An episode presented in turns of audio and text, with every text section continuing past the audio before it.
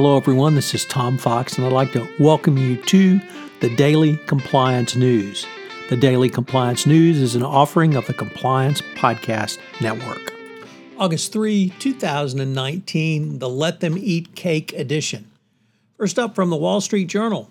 The UK's Financial Reporting Council levied a $6.1 million fine on KPMG and one of its partners for failings related to its regulatory reports the firm created for and behalf of Bank of New York Mellon.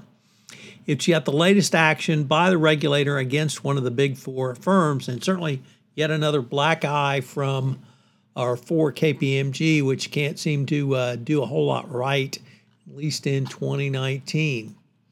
Uh, continuing um, our uh, series of stories with accounting firms behaving badly and being fined, uh, Francine McKenna over at MarketWatch reports that the U.S. audit industry regulator um, fined PwC, the global auditor um, Mexican firm, for violating auditor independence rules in its relationship with Banco Santander Mexico, one of the largest financial services holding companies in Mexico.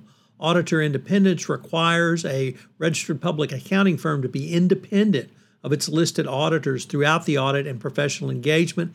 And according to the PCAOB, that's the U.S. regulator, at least six of PwC partners involved in the audit had financial relationships with Banco Santander Mexico during the year of uh, the firm's 2016 audit. So, yet another. Um, the um, in an interesting filing in uh, bankruptcy court, a bevy of white right wing groups are asking the Trump administration not to intercede on behalf of the Venezuelan intervention, excuse me, the Venezuelan opposition government around Citgo. Uh, as uh, you may know, uh, a Canadian company has a judgment against uh, Citgo, and they're trying to execute on this judgment. Uh, it's a defunct Canadian mining company was owed 1.4 billion by um, Venezuela, and they're trying to seize the shares of Citgo.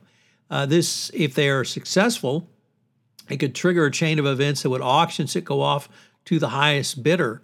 of course, that could be a U.S. company, but it also could be a Russian company and one of the ones on the uh, sanction list. So, uh, but the right wingers, no, they uh, they don't want the Trump administration to intervene.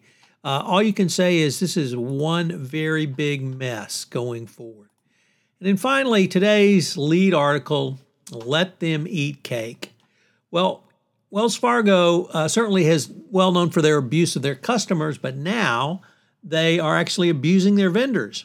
In a cost cutting mode, they ask outside tech consultants to refund some of the money the bank has spent to them. So, do work for Wells Fargo, get paid, but hey, send us a check back. Um, they call this a rebate check. And the bank's uh, logic for this is well, you know, we screwed up and we needed your help, so you actually benefited from our screw ups. And it wasn't just screw ups, though, it was an intentional actions to defraud customers uh, resulting in the uh, fraudulent account scandal and, and, really a host of others. So, um, if you're a vendor for Wells Fargo, uh, boy, uh, you can kind of get it coming and going because I'm sure they're shaking you down on your pricing anyway, and now they want part of it back.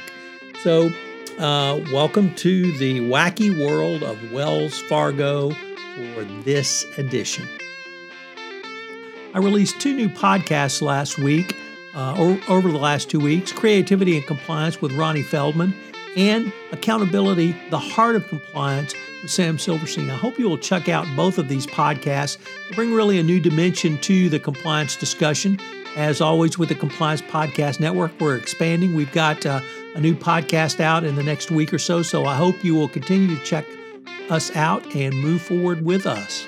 The Daily Compliance News is a production of the Compliance Podcast Network and a proud member of C Suite Radio.